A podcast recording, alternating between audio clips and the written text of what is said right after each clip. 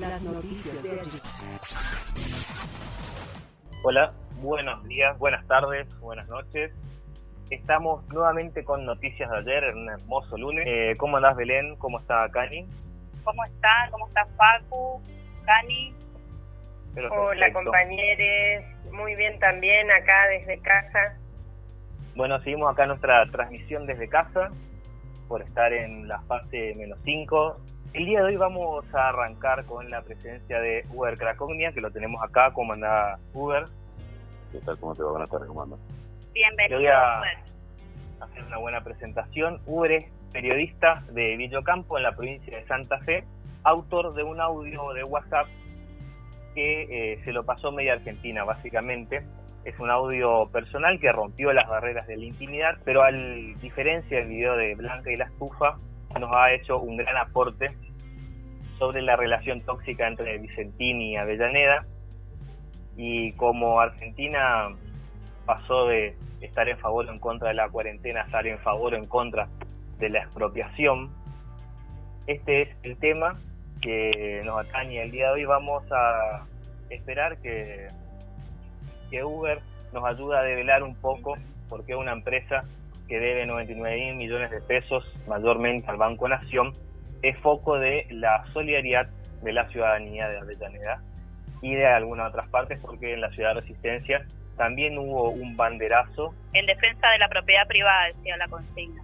El Sí, día de sí. la bandera, el día que conmemorábamos al, al- del paz, el paz de la inmortalidad del general Manuel Belgrano, ¿no? Así es, exactamente. Bueno, usted es de un pueblo que está, una ciudad que está ahí cerca de Avellaneda, ¿no? Es propiamente de Avellaneda. Sí, en realidad soy de Villocampo, una localidad que está a 70 y pico, 80 kilómetros al, al norte de la ciudad de Avellaneda. Estamos más cerca de la- del límite del Chaco que con Reconquista.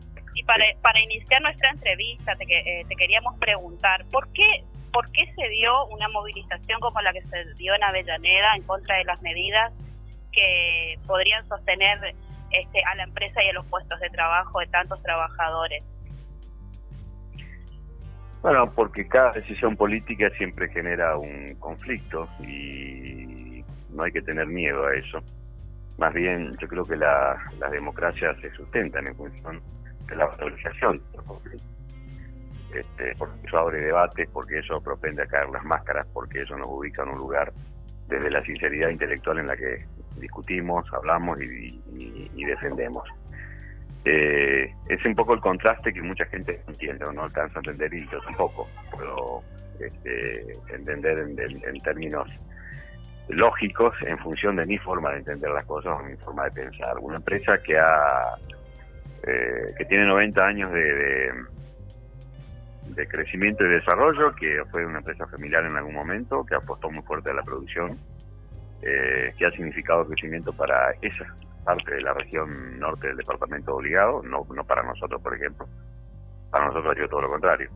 Que de vez en cuando, como otras tantas empresas en el país, se han dejado invitar por eh, esas puertas oscuras de la historia que le han abierto a esas empresas. Pensando, por ejemplo, en, en los ingenios del Edema de Jujuy, por ejemplo, que han sido, por favor, disculpa, estoy en casa y tengo mi nieta acá. Este, No hay problema.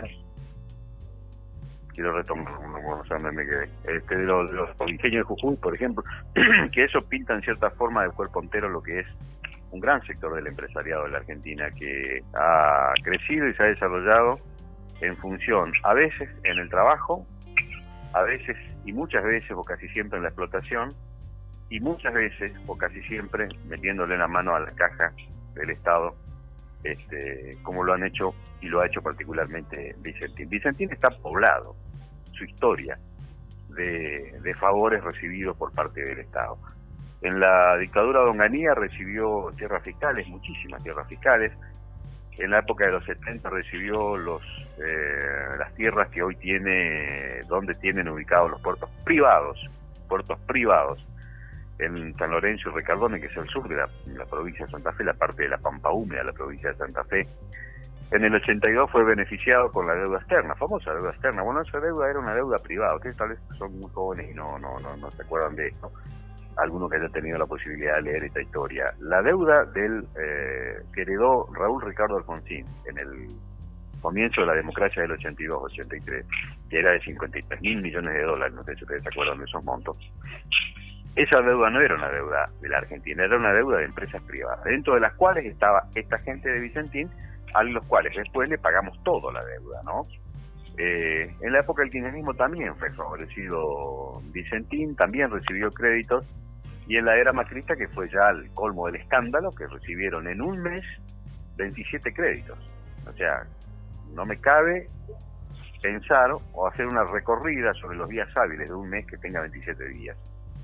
O sea, trabajaron domingo, sábado, domingo y feriado, ¿no?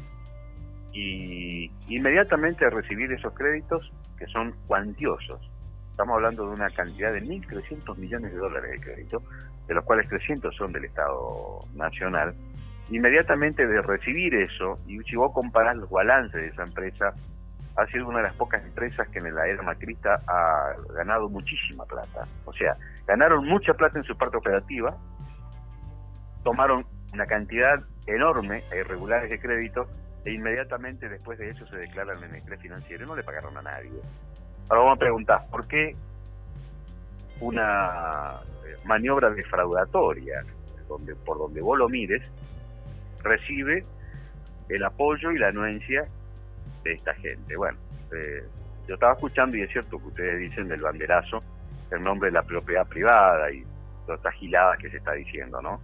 Eh, son eufemismos porque en realidad lo que están defendiendo es a Vicentín, lo que están defendiendo es el gran negocio que hace 70, 80 años está vigente en el país y que de vez en cuando de la caja del Estado se llevan fortuna y se llevan dinero, y están acostumbrados a esa gente de que esos, esas extravagancias millonarias se las pague el pueblo. Como hoy no pueden decir que están defendiendo a Vicentín y que están defendiendo a Vicentín barra delincuente, salen a defender la propiedad privada. La propiedad privada y la seguridad jurídica de este país nos ha costado mucho.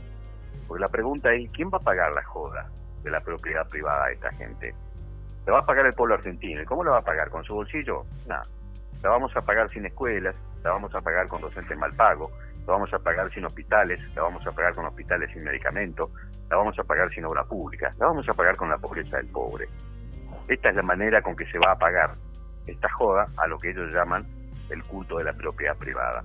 Se cae a pedazo cualquier análisis y cualquier consigna que establezca esta gente porque está lleno de eufemismo en el cual o, desde el cual lo único que se intenta es este, evitar correr el velo de lo que es a todas luces un desfalco, una estafa de gente que realmente ha hecho mucho dinero, mucha plata y mucho capital y ha sojugado al poder político cuantas veces se lo, lo pudieron hacer a instancia de estafar al Estado y que todo el pueblo la pague con miseria, pobreza y necesidad como este, es esta Argentina, que es rica, es potencialmente huérrima y sin embargo en algunos lugares, en algunas poblaciones, en algunas provincias, vos te podés encontrar con el disgusto de ver gente comiendo la basura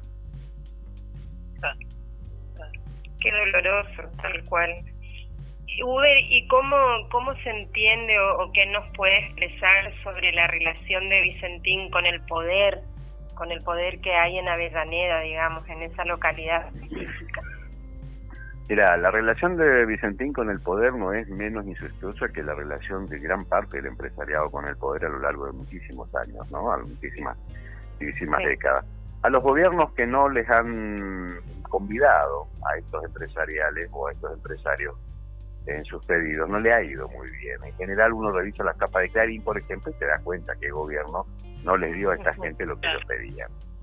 ¿Se entiende? Eh, otros gobiernos que han sido indulgentes, que han sido benévolos, bueno, gozan de muy buena publicidad en los medios de comunicación. Esta es la historia de la Argentina. Lo de Vicentino es otra cosa que esto, ¿no? La historia de la Argentina, de este incestuosa. Tengo una nota editorial que escribí el fin de semana. Se llama precisamente Vicentín, este, la incestuosidad con el poder y la valorización del conflicto. ¿Y por qué pongo esto último? En, en, porque esto se tiene que resolver en, en debate, se tiene que resolver con los poderes institucionales y básicamente de la política este, y abandonar esta vieja historia esta Argentina que no termina de morir, para permitir que aparezca otra Argentina que no empiezan a hacer, ¿no? una compañera que es de Santa Fe también nos dijo que le, nos sugirió que le preguntemos cómo son las campañas políticas en Avellaneda como la mejor gráfica de lo que es la esto que usted llama una relación incestuosa. Eh, mira, la, la, pregunta claramente es, retórica porque tiene respuesta en sí mismo, ¿no? Eh, gran parte de los diputados en la provincia de Santa Fe están, están financiados por esta empresa. Este, hay muchos rosados pagados, a, incluso gente que hoy forma parte del gabinete del actual gobernador de la provincia de Santa Fe, que por acompañar al gobierno de Nación, Perotti, eh, estamos escuchando de la boca de los propios directivos de Vicentín tratarlo a Perotti como un traidor. Quiere decir que había un arreglo, un acuerdo, ¿no? Esto vos escuchas de la, palabra del Beto Paduán, que es el hombre fuerte del grupo Vicentín. Perotti es un traidor, se la pucha. ¿Y qué es lo que traicionó Perotti? ¿Qué acuerdos había ahí? Eh, es la historia de mucho, de mucho, mucho tiempo. A ver, para responderte un poco mejor la pregunta que me haces, este, o para ser un poco más profundo en tal caso, te digo, en la Avellaneda hay una cooperativa que tiene y presta muchísimos servicios, muchísimos servicios. Es la cooperativa que recibe los granos, es la cooperativa que trabaja con los productores, es la cooperativa que este, vende electricidad, por ejemplo, entre otras cosas, eh, vende combustible y demás, y tiene sucursales incluso acá en Ocampo, en gran parte de la provincia de Santa Fe. A esa cooperativa Vicentín le está debiendo 1.035 millones de pesos. 1.325 millones de pesos. No le pagaron ni la luz ni el gas. Bueno, esa gente es la que estuvo el sábado en la tarde reclamando en defensa de la propiedad privada. O sea, no están defendiendo ni a la empresa ni a los trabajadores, están defendiendo el estatus, que significa defender a estos delincuentes, porque de esta teta han mamado y mucho.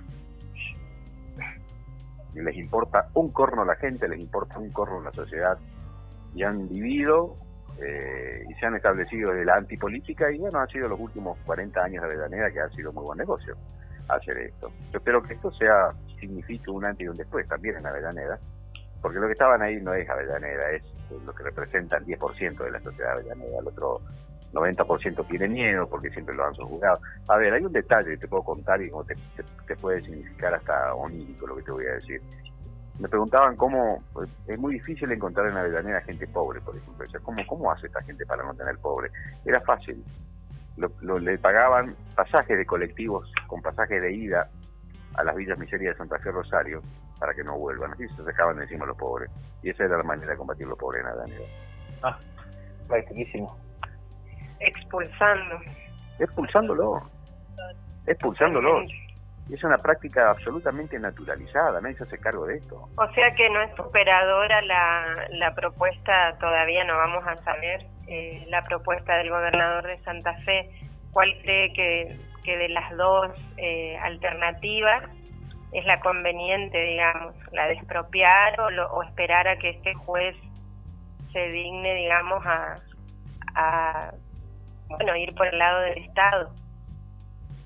Mira, las dos propuestas, yo no tengo mucha confianza en el cuerpo, ya se mandó una macana el, viernes pasado, eh, pero la alternativa sí es que analizamos las vías legales que eh, por las que se transita y se prevé esta eh, intervención venga por el lado de la justicia, con lo cual el Estado va a quedar bajo el control de la, de la empresa.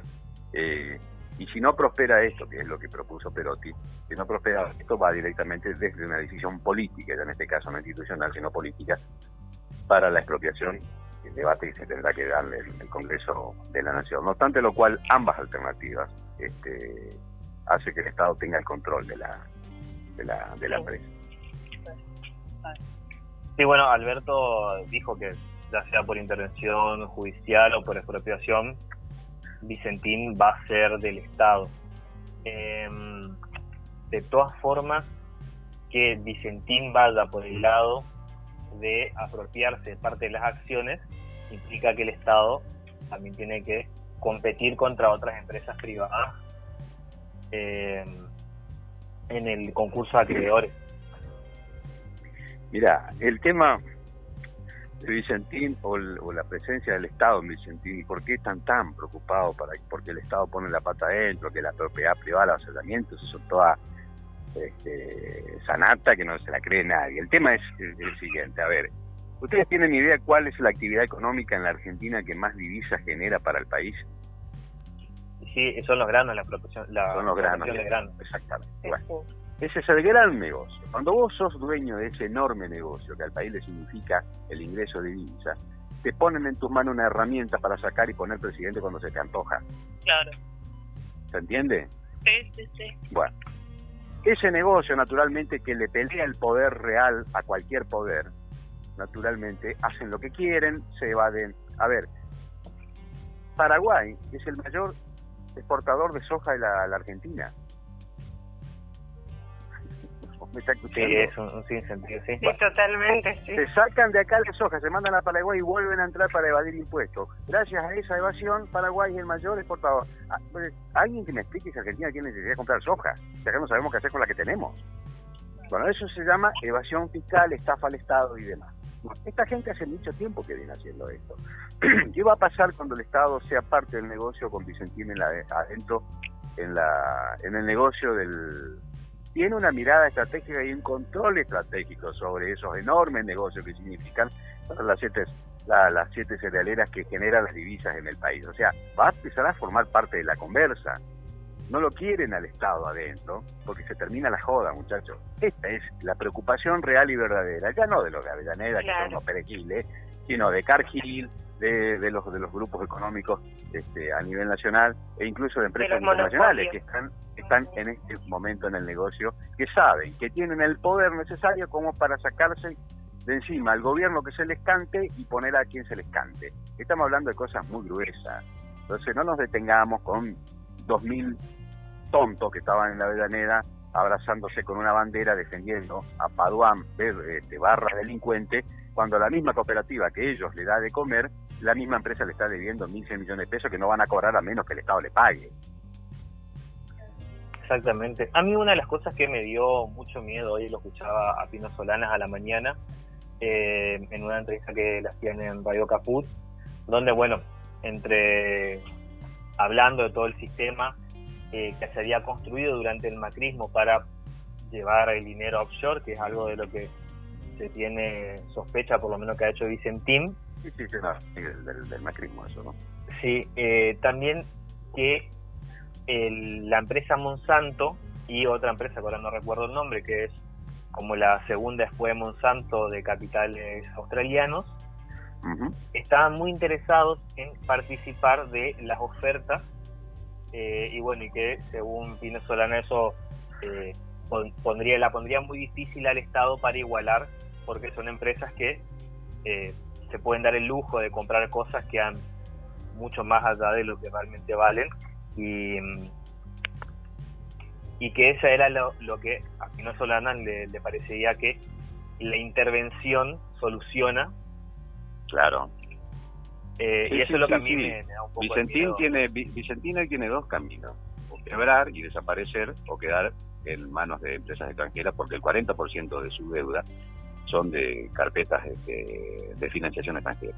Dentro de las que se encuentra creo que hay algunas belgas y demás eh, europeas. Eh, de esas siete empresas que hoy forman parte del gran negocio agroexportador, tres son argentinas, o sea, cuatro ya son internacionales. Con lo cual hoy le, están, le estarían dando casi regalada, porque Vicentino hoy es una empresa regalada, con, lo cual cualquiera de los capitales extranjeros se quedaría con esa empresa por dos mangos con 20 y además extranjerizarías aún más ese enorme poder del Estado que necesita de esta actividad para generar divisas. O sea, el, está, el, el, Banco Nación quedaría en manos de un capital internacional este, de por vida. O sea, decir que este presidente, pensando en la Argentina, no va a estar preocupado para salvar una empresa como esta, o por lo menos evitar que quede en manos de capitales extranjeros. Sí, exactamente. Em, es como que este, para el, presidente de Estados Unidos se ponga el presidente del Banco Central, una cosa así. Es una locura eso. O sea, que alguien vea esto con los ojos, eh, bueno, que yo no sé qué estaríamos hablando, ¿no? Con gente que piensa así. A mí lo que se me hace con este tipo de, de discusiones que van mucho más por allá por lo finito, porque por arriba uno tiene lo grueso de que Alberto, comunismo, ex Unión Soviética van en contra de la propiedad privada como un discurso muy, muy fácil y después tenés por debajo otras cosas más complejas como que hay empresas australianas y alemanas eh, que se pueden apropiar de la quinta o la séptima exportadora de granos. Mm. Es un discurso mucho más difícil de explicar y cosas que, que, a todos no es mucho más difícil entender. Entonces uno dice, bueno, que que no están en, que no tienen como trabajo estar leyendo este tipo de cosas, es mucho más difícil aún. ¿Cómo se traslada ese discurso teniendo a la mayor parte de los medios de comunicación en contra de este tipo de ideas? Sí, eh, es un dilema que todavía el presidente de la Nación no supo resolver, porque si vos, como me presentabas hace un ratito, el audio de entre casa de este señor que está, recorrió el país y lo utilizan como un elemento este, de comunicacional, o sea, no puedo yo desde mi casa, mientras estaba esperando que mi mujer me sirva el guiso, grabar un audio que termina escuchando el presidente y ese audio termina reemplazando todo el aparato comunicacional del presidente de la nación, es porque evidentemente el presidente de la nación lo resolvió este problemita. Tiene un gran problema. Tiene un gran problema. Yo siempre cuando me llaman de Buenos Aires, muchachos, pregúntale a Alberto si ya no declaró audio de utilidad pública. se están comunicando pésimamente. Y cuando vos tenés todo el aparato hegemónico pegándole todo el día y el audio de un Google Craconia es el que anda dando vueltas para ver si convencemos a la gente. Bueno, muchachos, pongámonos los pantalones largos porque estamos haciendo las cosas para, para la mona. Para la mona. Este, bueno, Alberto tiene que resolver eso, porque según me han dicho que bueno, que él es el que quiere salir a... Bueno, le digo, pero muchachos, no puede, eh, Alberto, presidente, bueno, va a tener que dormir, no poder dormir 48 a las 24 horas que tiene el país, porque no se puede, este atajar semejante frente. O sea, hay un aparato comunicacional, tiene que tener gente que comunique sobre el particular, generar eslóganes, generar, o sea, comunicacional, comunicar, comunicar. El aparato del Estado tiene que aprender a comunicar. El macrismo comunicaba con eslóganes huecos, pero comunicaba. Dejaban que actúe el sentido común, pero era eficaz. No podemos reconstruir una pequeña frase que le diga a la gente, muchacho, esto no sirve al país para lo cual resolvieron ocupar un audio de un pelotudo del norte de Santa Fe que grababa esto mientras estaba esperando que la mujer le sirva el guiso. Y yo pregunto, muchacho, ¿estamos dándonos cuenta de dónde estamos parados? Sí, la verdad que yo me estaba riendo porque casi entre lágrimas, ¿no? Eh, o es el mejor audio o si hay un grave problema ahí de Alberto que que aparte hay mucha gente del gobierno, que digo el gobierno entre comillas, como Aníbal Fernández, que lo plantea. Aníbal Fernández constantemente plantea este problema. Pero sí es evidente que sí. tú lo sabes. Yo me di cuenta al momento que mi audio se viraliza de que acá estábamos frente a un problema de comunicación. El audio no te dice mucho, es una tontería, son seis minutos donde hay un tipo que casi que está a los gritos. No te puede servir eso para generar una comunicación donde vos acabás de mojarle la oreja al poder más poderoso que tiene la Argentina. Y lo estamos peleando que con un audio de un tipo que vive en Mediocampo. Muchacho, muchacho. Sí, hay que. la lucha por el sentido común es una. que la tenemos perdida hace muchísimos, muchos años, no solamente de ahora. A mí, una de las. Eh, de las impresiones que me. Son poderosísimas las pautas las pautas de imitación. Arturo Jauret hacía eh, referencia eh, reiteradamente de cómo eh, cuando se trata de un falso, el falso estatus, se llama él, cuando se trata en realidad de, imitar pautas de un, de un determinado grupo por sobre otro, ¿no? Hace que, que se continúe, se, continúen habiendo conciencias en celda de cartón él hablaba de las celdas de cartón, de esa conciencia, de ese sentido común del medio pelo. Eh, cuando apareció toda la, movida de, defensa a la propiedad privada a partir de la decisión del Ejecutivo de intervenir y expropiar Vicentín, no, al único que podía tomar como para explicarme esas, esas conductas que se estaban dando en estos sectores de la sociedad, me parecía que el mejor elemento era don Arturo Fauret.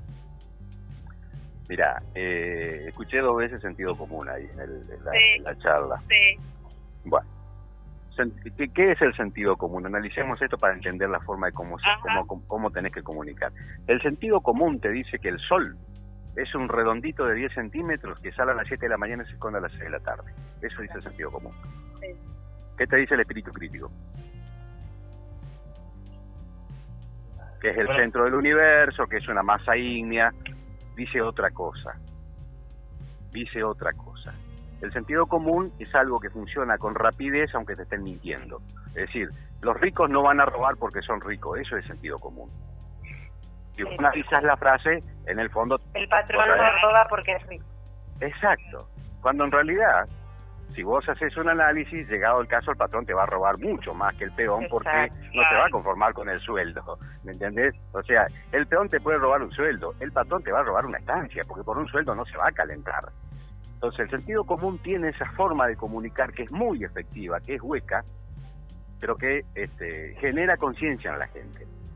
El macrismo eh, comunicó con sentido común. El macrismo generó con sentido común. Y eso es eficaz y es muy rápido. Es frases huecas, pero es efectivo.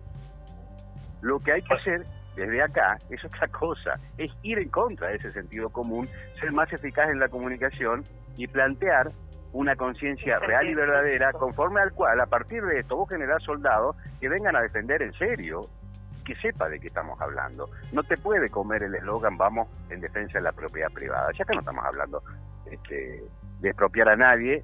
A ver, si vos me decís, estamos expropiando una empresa que ha ganado mil millones de dólares y que el Estado se quiere quedar. No, el Estado viene a salvar una empresa que está en quiebra. Así es. Igual, lo que decimos? sí, el sentido común, como dicen, el sentido de, los poderosos y ellos son el, el, poder. A mí lo que me preocupa mucho es esto que venimos hablando de de no poder hacer agenda mediática, que el macrismo manejaba muy bien, pero no solo el macrismo también, eh, yendo un poco más de, este lado, se podría decir, eh, Cristina Kirchner también lo hacía bastante bien de manejar la agenda. Eso es lo, algo que yo no he visto de Alberto, a pesar de que ha tenido muy buen arranque, de, mucho apoyo social, en ningún momento ha manejado agenda todavía. Para no. citar un ejemplo del macrismo, cuando eh, Mauricio Macri agarra y presiona para que se empiece a tratar la ley de aborto legal, seguro y gratuito, esa semana de movilización y muchísimo debate, metió cinco, eh, se llevó adelante cinco acciones entre la que estaba eh, la resolución de, la deuda externa y un par de cuestiones, muy rápido, y había un periodista que decía, cuando el macrismo te está haciendo agenda, por debajo tenés cinco cosas que vos no la estás viendo. Exacto. Y eso también lo hacía Cristina, que una de sus estrategias era que mandaba un paquete de 20 leyes al Senado un día para el otro. Y yo con Alberto eso no veo. No, no, veo que él pueda hacer agenda o abatatando con una gran cantidad de proyectos o manejando con eh, no sé, decisiones que que democratice más la, comunicación, la verdad que no. Creo yo que, es, que es la, gran falta por ahora hacer agenda. agenda hasta ahora, mediática, eh, la está haciendo Patricia Burri desde su Instagram, su Twitter. Eh, eh, habrá que ver, qué sé yo, el presidente asume en diciembre, en marzo, cuando empezaba la actividad, le, nos estalló a todos esto de la pandemia, tiene que estar preparada, esto cambia la agenda, cambia el escenario, cambia absolutamente todo. Este, y no sé, no, no, habrá habido tiempo, este, un tema se consumó al otro, o se lo consumió al otro. El tema es que, eh, sí, eh, coincidimos en esto, que el, gobierno de la nación no está, no, no, no tiene buenos equipos de comunicación o no están trabajando de la mejor, de la mejor manera, ¿no? Eso está claro y no alcanza con los reportajes que él le da a TN, con la que se pelee con la señora ahí de, de, Telefe, esas, esas cosas para la gilada, eso Eso es una tontería. Eso para las redes sociales. Estamos hablando de política de Estado en serio, muchachos. Sí. Bueno, la verdad que eh, no sé si han compañeras les quedó alguna pregunta, o la verdad que fue muy, muy clarificante y de nuevo, eh, este audio no es no hay que minimizar, no por el hecho del audio, sino porque a muchos, eh, nosotros no somos periodistas, somos comunicadores militantes más que nada, y ha sido para nosotros una buena herramienta el poder compartir esta Yo creo que esa es una de las razones por la que se ha compartido eh, por gran parte de la Argentina este audio, porque explicaba de una forma muy sencilla y ponía palabras en nuestra boca eh, para explicar mucho. A mí me ha sido muy práctico en muchos grupos de WhatsApp que comparto con personas que eh, habían puesto un cartelito que todos somos Vicentín y me pareció muy muy práctico para explicar. En vez de explicarlo yo, les ha explicado tu audio. Eh, esa ha sido su, utilidad pública. sí, sí, tiene, tiene la elementalidad de, un, mensaje que uno graba para los amigos, este, despojado de tecnicismo, hay, no, no, no, cumple con, con, ningún tipo de rigor, ahí la, la, lo escuché hace no mucho, este, la utilización de ciertos nexos coordinantes están, están eso, tan, mal hechos, ¿no? Este, en realidad era para contestarle a alguien que publicó algo en el WhatsApp, en mi grupo de WhatsApp y pretendí ser claro en eso.